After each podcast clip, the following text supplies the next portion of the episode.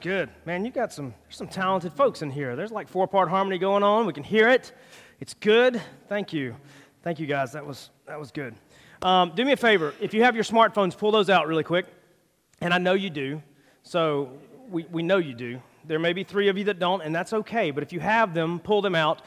Go to your app store, whichever it is, Android if you're cool um, the iTunes, whatever, that store if you're, you know, unlike me. And uh, so go to that and type in Church Center really quickly. Church Center, two words, 30 points if you're playing Scrabble. Anyway, um, there's an app right there. I'm not going to make you download it, but I want you to be aware of it. If you download that and then enter, like, you do a search based on the zip code 29601, Origins will pop up. And then if you add that, believe it or not, from that one place, this is madness, you can see events and register for them. It's crazy. I know old people call that RSVPing. We call it thank you. Please do that. Um, that's really good. You can do that. Uh, you can see where community groups are, when they meet, who leads them. You can contact community group leaders. That's it, through an email. It's this electric letter thing that you send, email, and the things that you can write and respond to, which is crazy. I know, I know that's revolutionary. It is. Um, back in '99, it was it was amazing. It still is because uh, you can do it quickly. Uh, you can also tithe and give from right there. You can do everything right there. You can even go to our website and find anything you might want to give. Uh, like the two events that we have coming up next Friday uh, the Women's Night, which is for moms and daughters and just ladies, period. Um, you can sign up there. No cost on that one. If you want to go and um, be like blown away by Monster Jam on Friday night with a bunch of guys and also their sons and just other dudes, you can sign up there. 20 bucks, you can pay from there. It's crazy. Technology, it's amazing. So, anyway, you can do all of that. So, so check that out um, and maybe do that. And uh, yeah, and it keeps getting better, so they'll keep adding, adding stuff to that. So, anyway, that's my only plug that I'm, I'm going to do this morning. Uh, we are, man, we're excited to be like in the third week of this, this series called Who We Are. Um, this is important for a couple reasons. Number one, a lot of you have been hanging out with us for a while and you haven't been through uh, Origins 101, which is kind of our membership process, but also just kind of getting to know us. But a lot of folks, you've been here with us for a long time, and it's just good for us to refocus and to rethink about who we are, who God's made us to be, why we are here. Uh, it's more than just gathering on Sunday um, and singing songs and doing all this kind of stuff. There's a lot more to it. Over the past couple of weeks, we've talked about just these, this idea around discipleship. What is a disciple? Uh, believe it or not, not, if you are bound to Jesus by grace through faith, you are a disciple. Whether you've accepted that moniker or not, you are that. And there's things that we do as a result of that. If you weren't here, go back, uh, find those podcasts, and take a listen to those. Um, we're also discussing all of these in community groups each week. Um, so it behooves you, if you're in a community group, to listen, to take notes, to ask questions. Uh, you'll be able to contribute much more effectively and efficiently, and, and it's good. So today, kind of our mission statement is uh, as a church, we exist to make disciples who love God, love one another, love the city. So we've talked about disciples. Today, we're going to talk about what would seemingly be a very basic tenet of loving God. Uh, we want to make disciples, that's our goal, but some of the characteristics that we want these disciples to display as people that are following Jesus as a family of believers together uh, is we want to be people that love God, love one another, love the city. And so today we're going to talk about that. Um, we're going to open up in Scripture, it's also going to be on the screen, uh, to Mark chapter 12. Um, Mark, if you, you want to know the difference in the synoptic gospels, the synoptics are Matthew, Mark, and Luke. John is a little more theological. Matthew is the most Jewish of the gospels, written to a very predominantly Jewish audience. Uh, Mark, like I've said before, is like the Michael Bay of the gospels. Um, most of the, you know, the explosions are there. There are no, no explosions, but there's a lot of like miracles, miracles, if you want to pronounce it that way, which is wrong, but it sounds better. Um, and then Luke is going to be your most universal gospel, written to all people, all places, all time, also the first uh, in order of when it was written. Uh, but in t- today's text, Mark chapter 12, verses 28 through 34, just to kind of set it up, we find Jesus, um, he's effectively closing out a conversation that's been going on uh, for two or three years. Uh, from the time that Jesus entered the scene, um, the religious elite, uh, the Pharisees, the scribes, the Sadducees, they had been trying to catch Jesus with questions because he appeared on the scene with more wisdom than he should have. Uh, he appeared on the scene with like authority that could not be granted through rabbinical school or anything like that. It could only be granted by God. And so all of the power they had accumulated since the Hasidim in like BC 70 or 70 BC was now kind of threatened Because if Jesus was who he appeared to be, the high priest who was appointed by the Pharisees and the scribes and all that, uh, his power was going to be effectively nullified. And so they didn't like that. They didn't want that. And so they wanted to disprove Jesus any way they could. Ultimately, they would kill him. Um, but still, they've been, from the very beginning, uh, they've been trying to throw out these questions of just like, let's see how he answers. And if he answers wrong, we're going to kill him. That's what they kept doing. And the conversation that transpires today, basically, if we read the book of Matthew, it's going to say after this, they ask him no more questions. You know, it was over. Uh, so, leading up to this, he had made his triumphal entry into Jerusalem. He had walked it, he had come in on the back of a donkey to fulfill prophecy so people would look. They did the Hosanna thing, it was, it was amazing. Um, he had had, uh, he walked into the temple and began teaching. Uh, before that, he had done the lesson of the fig tree with the disciples so that they could see some things. Go back and read that, really neat. Um, but he began to teach in the temple. And from the very beginning, the questions started, just like they've been going for the past two to three years. It started with, Who gives you authority to come in here and teach like this? And then he asked them a question back, and they couldn't answer. He says, Well, because you can't answer, I'm not going to answer you either, so go away. And um, Jesus wasn't as lippy as I am, don't get me wrong. But I mean, it was, he was dealing with the religious, and when he dealt with the religious, he was straightforward, he was blunt. Um, his, his authority was questioned. Uh, he began to teach in the temple. He did that. Uh, they asked about some questions about the resurrection, about marriage. They tried to trick him with kind of a, a, riddle. It wasn't a limerick, but it was a riddle, and it was about you know a guy that married. It. Anyway, long story. And he shut them down there because of the way that he answered. Um, at one point, they wanted to uh, talk to him about taxes. You know, it's very important to talk about taxes right now because you know it, a lot of people were paying their taxes or getting ready to pay their taxes yesterday, and some people cried. But anyway, he asked them about that. He shut them down there. He said, Bring me a coin, let me look at it. And Caesar was on the coin. He said, Hail to Caesar, what's Caesar's? Hail to God, what's God's? And so then they were like, mm, Okay, we'll be quiet. Um, and then uh, every time he silenced them. And so there were some people that were watching. They were scribes, they were Pharisees, his disciples, other people.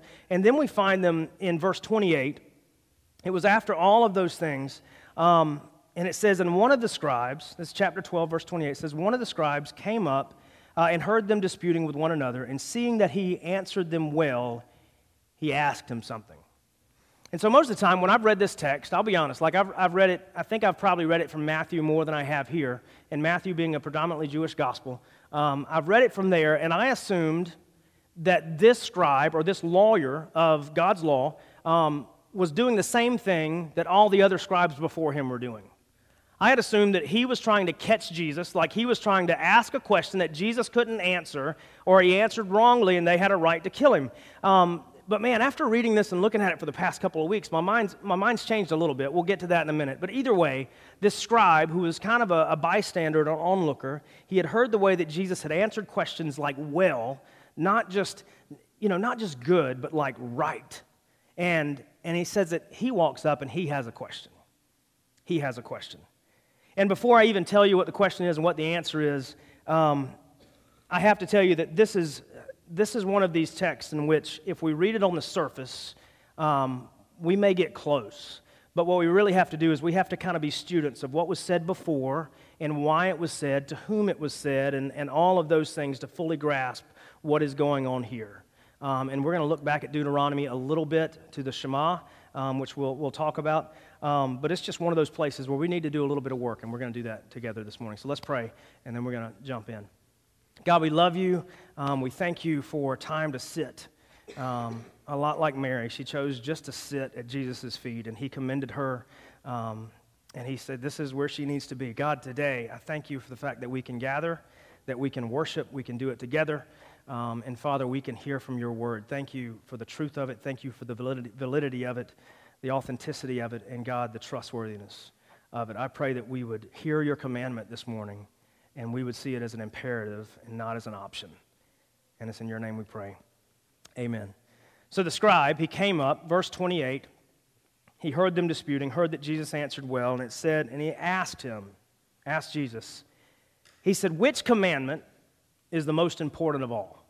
Now, granted, this was coming from a guy that his job was to litigate the commandments. Like that was his job. He was a lawyer. He wasn't a lawyer with their, you know, their extrapolated judicial system. Their judicial system was the law of Scripture. It was the, the law of Moses that was passed down, starting with the Ten Commandments, grew out of that. He litigated through that. Like that was his job.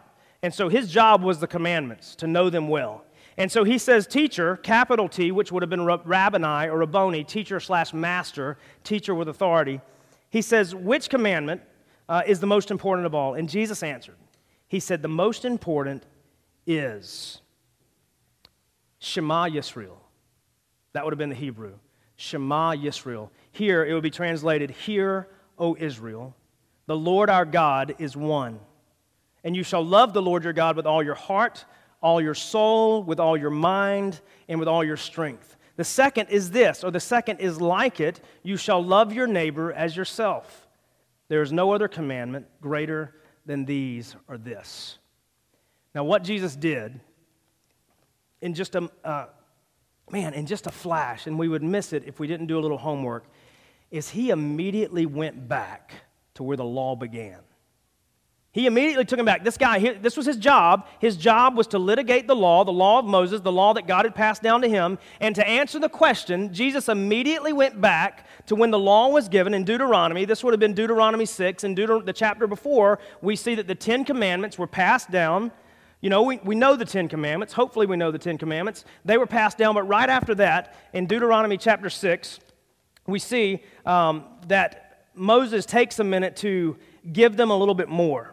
After telling them, You shall have no other gods before me, after telling them, You shall not make for yourself an idol, after telling them, You shall not take the Lord's name in vain, after telling them, You shall observe the Sabbath, uh, honor your father and mother, you shouldn't murder, you shouldn't commit adultery, you shall not steal, you shall not bear false witness, you shall not covet, all of these things. Right after that, Moses takes a moment and he says this. He says, But now the greatest is the commandment the statutes of the rules and the Lord your God commanded me to teach you, that you may do them in the land to which you are going over to possess it, that you may fear the Lord your God, you and your son and your son's son, by keeping all his statutes and his commandments, which I command you all the days of your life, and that your days may be long.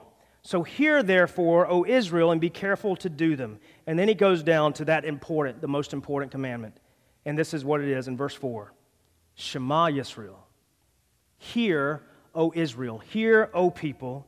You shall love the Lord your God with all your heart, with all your soul, with all your might. And these words that I command you today shall be on your heart. You shall teach them diligently to your children. You shall talk of them when you sit in your house, when you walk by the way, when you lie down, and when you rise. You shall bind them as a sign on your hand, and they shall be as frontlets between your eyes. You shall write them on the doorpost of your house and on your gates. He says, Shema Yisrael, the Lord your God is one.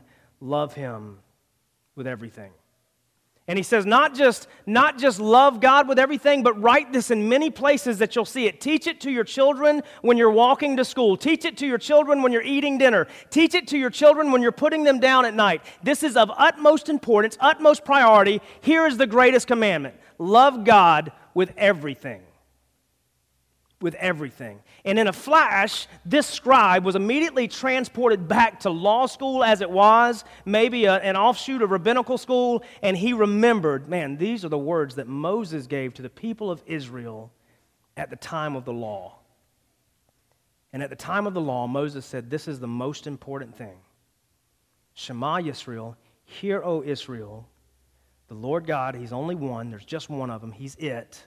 Love him with everything, the totality of your being. And then he goes on a little bit further. He says, You shall love the Lord your God with all your heart, with all your soul, with all your mind, and all your strength, depending on, we'll get to why there's three and then possibly four. And he says, The second is this, or the second is like it you shall love your neighbor as yourself. There's no other greater commandment than these. Matthew, when he's talking about this, uh, in Matthew chapter 12, uh, Jesus had a couple other words here that Mark didn't record, but in the totality of the story, he also says, All of the commandments, they rest on just these right here. And basically, if you just do these two, if you just do these two, everything else will take care of itself. The first four commandments are about our horizontal relationship of the ten. Talking about you shall have no other gods, you shall not make any idols, you shall not take the Lord's name in vain, you shall keep the Sabbath holy. Guess what? If we love the Lord our God with all of our heart, all our mind, all our soul, all our might, we do all of that, we're going to do those four. And if we love our neighbor as ourselves, we're not going to kill them, believe it or not, because we don't want to kill ourselves. Uh, we're not going to lie to them. We're not going to steal from them. We're not going to bear false witness. We're not going to want what they want. We're going to be happy that they have it. He said, On these, all of the law hangs. You do these, you'll be fine. And so when the scribe said to him, verse 32, he said, You are right, teacher, capital T, Rabboni, teacher slash master with authority. Um, you have truly said that he is one, and there's no other besides him. And to love him with all the heart, and with all the understanding, and with all the strength, and to love one's neighbor as oneself is much more than all the burnt offerings and sacrifices. And when Jesus saw that he answered wisely, he said to him, You are not far from the kingdom of God, or you are so close. You're so close. And after that, no one dared to ask him any more questions.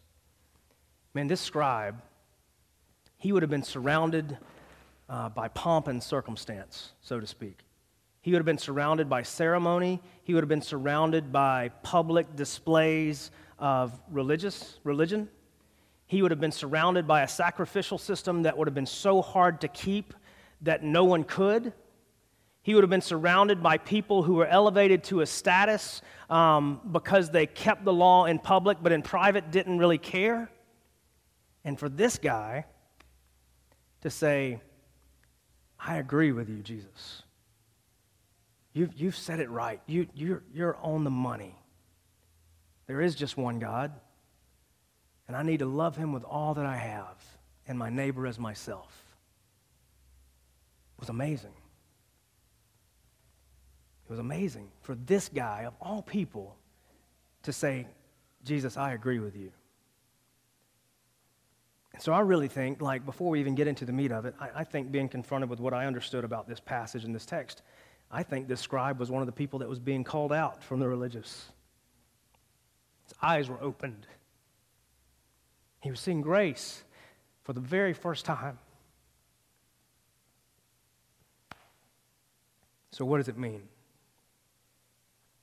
What does it mean? First, I, I want to point this out. Uh, he asked him, he said, not what is the most important recommendation. He said, no, what's the most important commandment? So I want to I want to separate those two things before we jump in any further. This is not a good idea. This is not a suggestion. No, he's asking Jesus, "Hey, hey Jesus, what is the most important thing that we as believers in God have been told to do?" No negotiation, no wiggle room, no interpretation. What have we been told to do? An imperative statement that we must, must, must, that's a four letter word that means we have to, must do. And so he gives a commandment.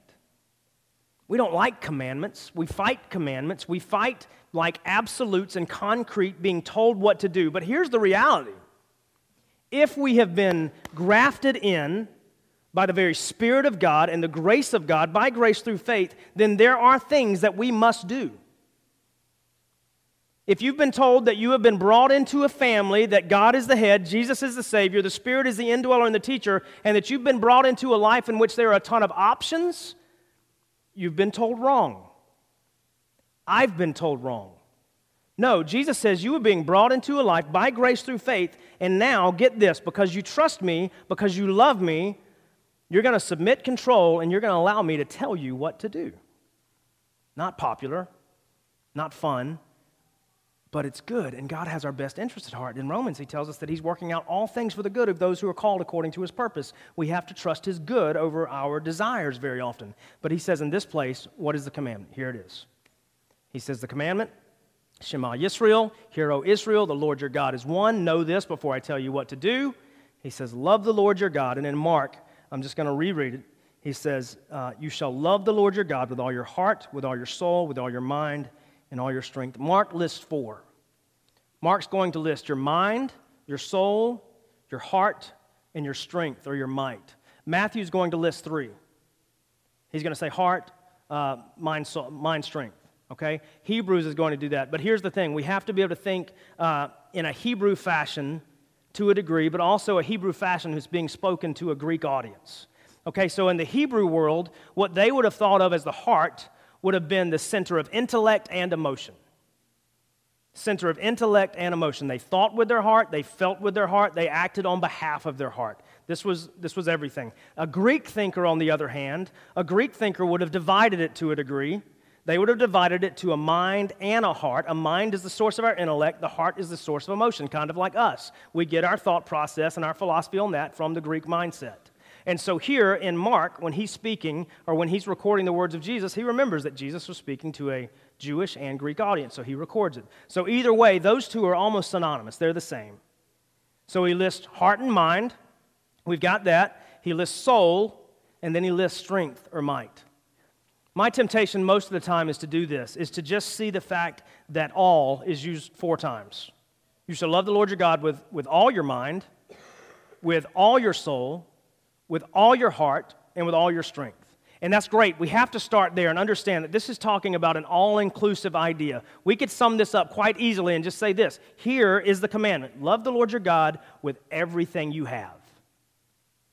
Everything from the bald spot on the top of my head to the bottom of my feet. Maybe you don't have a bald spot, but if you do, from there where you've got a bunch of hair to the bottom of your feet where hopefully you don't have any, okay? Because that, that'd be weird. But either way, everything in between. Love your God with all of that. But he does list these three or four areas. And if we want to be authentic and, and intentional about the way that we look at Scripture, I think we need to look at, at all three. So I want to do that really quickly. Um, what do we do? The heart, the mind idea. Love the Lord your God with your heart, your mind, that seat of emotion, that seat of our intellect. Simply, this is, is the idea that uh, we need to love God by getting to know Him. As simple as possible, as simple as that. Maybe not easy, but we need to love God with what we know about Him. And the way that we do that is we get to know Him like, I'll be honest, like, we're celebrating my wife's birthday today, and, and I can tell you, um, I'm blessed because I can say the more that I get to know my wife, the more I love my wife. The more I know about her, the more I love her. And the way that I get to know her is I watch her and what she does, and I listen to her and the things that she says. I get to know my wife that way. Same thing with us and God. Like we get to we get to watch what God has done, read what God has done. We get to see the, through the annals of history written here what he has done, how he's responded, the story that he has made happen through his actions that come from his heart. We get to know him by observing, but then we get to know him by hearing him. We hear him through the words of the prophets in the Old Testament. We hear him bodily through Jesus in the New Testament. Jesus says, When you have seen me, you have seen the Father. By, uh, by extension, when we have heard him, we have heard the Father. If we want to know God, Scripture is our primary modus operatus, period. It is the primary place that we get to observe the actions of God, we get to hear the words of God. If we want to love him with our heart mind, we have to know him. And we have to endeavor to know him through Scripture. And that means there's, there's effort on our part. We figure out what works for us. It's either through reading, through listening, or whatever it may be, through Braille. I don't care. Either way, we have to get to know God through Scripture. If we're waiting on someone to spoon feed us, we can do that as a baby for a little while, but that cannot be the breadth of our life. We cannot allow someone to spoon feed us the truth about God for our entire life. We talked about it last week. That would be an infant. We cannot be perpetual infants. We must grow, or else our growth will be stunted if we're not seeking food and, and, and man, just sustenance ourselves. We have to dig in ourselves. I know it's daunting. And so here's the other ways that help that. We pursue God in Scripture, we pursue God like this. We gather together to hear from God's word together so that we can learn together, so that we can grow together, so that we can know Him better together. By the way, we say it a lot God came to redeem a people, not a person, so we need to function as a people together. Sundays, this is a special time. Like, man, it's taken me a long time to get to the place to where I acknowledge that Sundays are different. They are not our identity, but man, they, they don't define us, but yes, they do refine us. They're important. We make them a priority because God intends for us to learn together. So we come, we gather, we sit, we, we sing, we listen, we learn. And then here's the third thing not after just seeking God in His scripture by ourselves and, and alone, just kind of in the stillness and the quietness of our own lives. We, we do it together here, we gather together, but man, we surround ourselves with people that are doing the same thing. Because not only are we going to learn directly from Scripture, not only are we going to learn from the teaching of Scripture, but we're going to learn vast amounts through one another. And we're going to talk about one another next week, but we're going to learn vast amounts through one another because if they are doing the same thing you are, if they're digging in Scripture the best that they can, if they're seeking to hear from God through His Scripture the way that the Spirit works through us in that, if they're gathering like we're doing here, listening to the same thing, trying to chew on this and process through that, they're going to have thoughts, you're going to have thoughts, you get to share those thoughts. Maybe you'll be corrected, maybe you get to correct, but either way, we're better together. Surround yourself with people who are pursuing the same thing God. It doesn't mean that you don't have friends that are lost. You absolutely must have those if we're being missional and thinking about bringing more people into the saving faith of Jesus, not by our work, but by His, but yes, by our responsibility. But surround ourselves in the intimate relationships with other people who are pursuing God, who are hearing truth like you, and let them share, and you share. We must pursue God through learning. Stephen, I love that you said think well this morning. We have to think well about God. Man, I had a professor that said it every day in class and it drove me crazy, but it man, it's like a tattoo on my brain. I have to learn to think well about God. And I do that by pursuing him with my mind and allowing it to infect my heart. Our heart, our mind. Romans 12, 1 and 2, it tells us that we need to be uh, transformed by the renewing of our minds so that we can know what the good and acceptable will of God is. You know how we do that? We just, man, number one, we pray, God, change me through your word, through your spirit, and let me know you more. And there is this supernatural exchange. The more we know God, the more we will love him. We can't figure it out. We can't rationalize it. We can't, man, we can't put numeric modifiers on it, but it's just true. The more we see, the more we love. We have to work to see. The second thing, he says, love your God with all your heart, all your mind, but he says, love your God with all your soul. Again, we kind of have to think in the Hebrew fashion.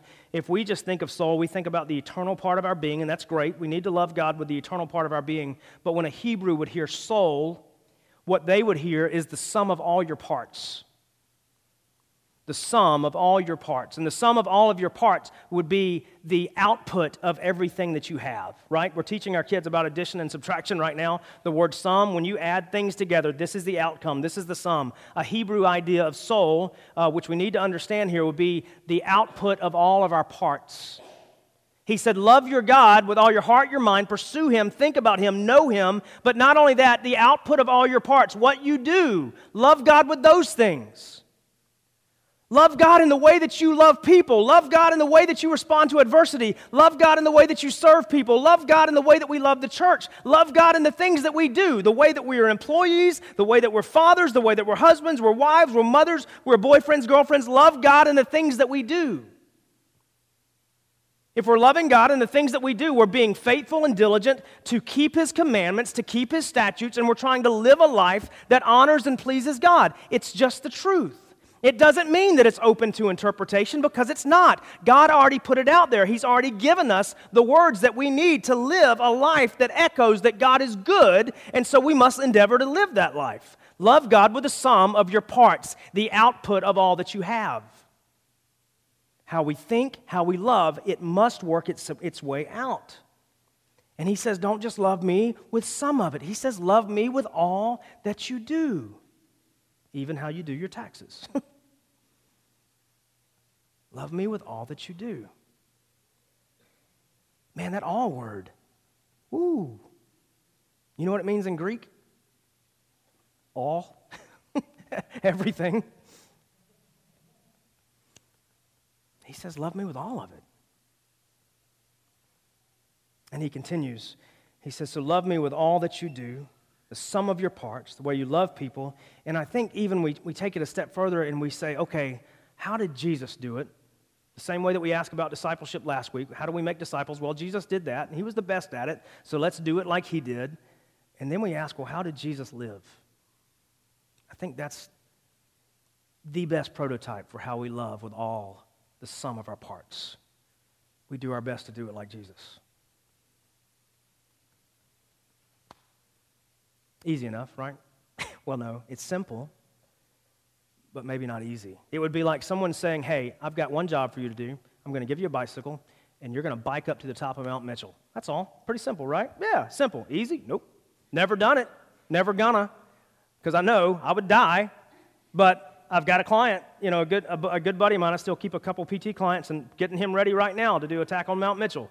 Not something I ever want to do. Super simple. Get on a bike, pedal, pedal, pedal, pedal, pedal, all the way up. But guess what? Hard. Hard. No desire in me to do that. But anyway, simple, but at times difficult.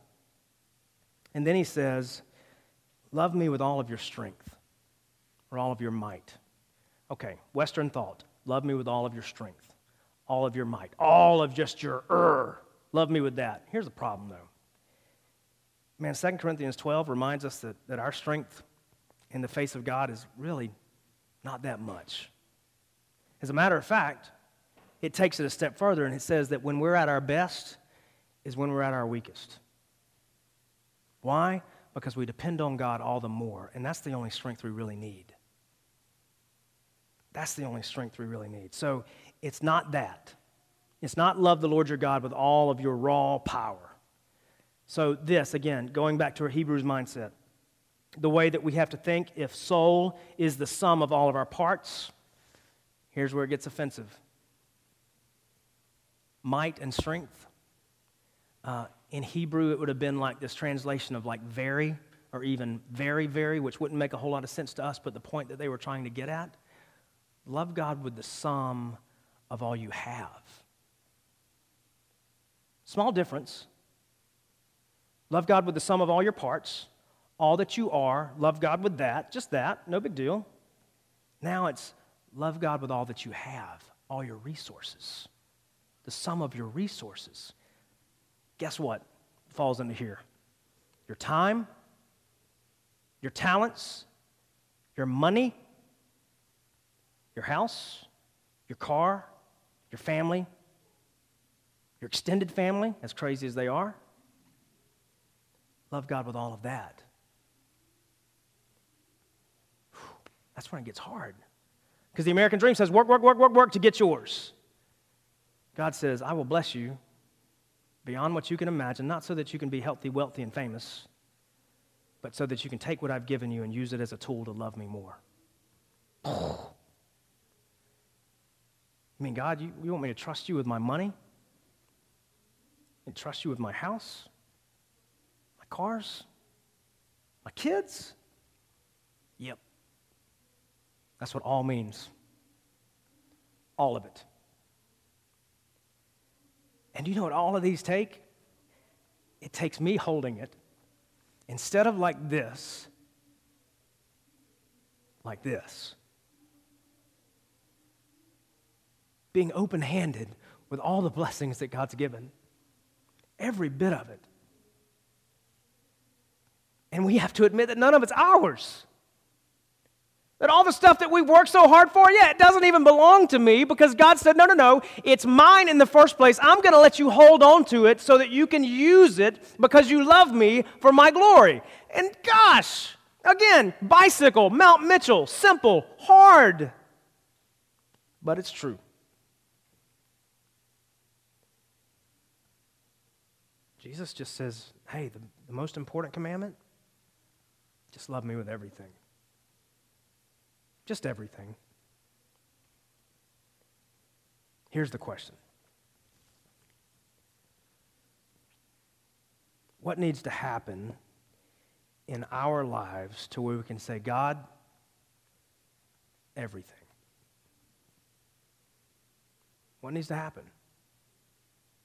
How much self do we need to abandon? How much confession of sin and pride do we need to do? How much work does God, through His Spirit and through His Word, need to do in us for us just to say, God, everything? All my hopes, all my dreams, all my ambitions, all my money, all my, all my homes, if you have plural, all of me?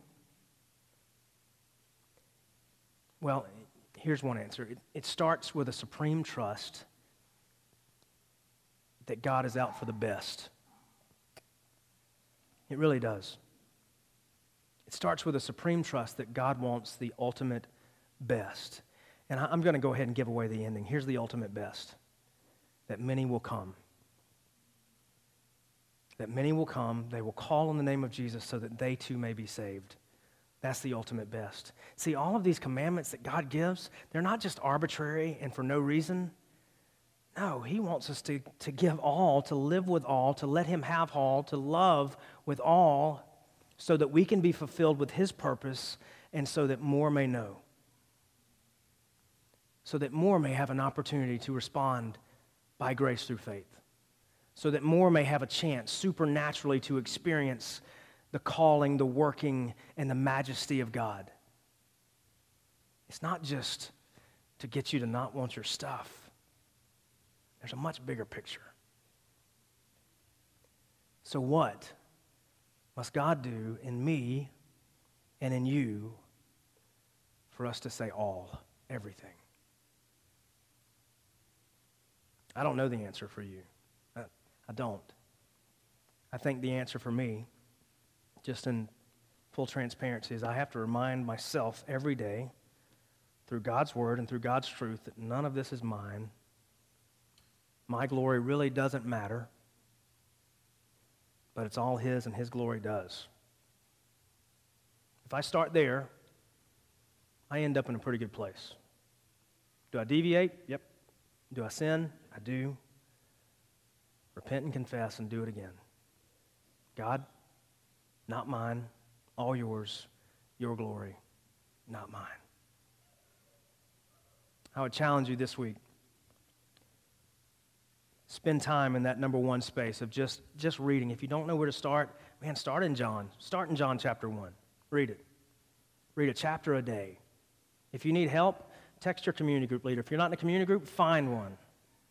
If you don't have one and you want one, man, talk to Stephen. He'll guide you. Start. And before you do, say, hey, God, uh, with reverence and with awe, what do I need to do what do you need to do in me so that I can just say, okay, everything? Everything.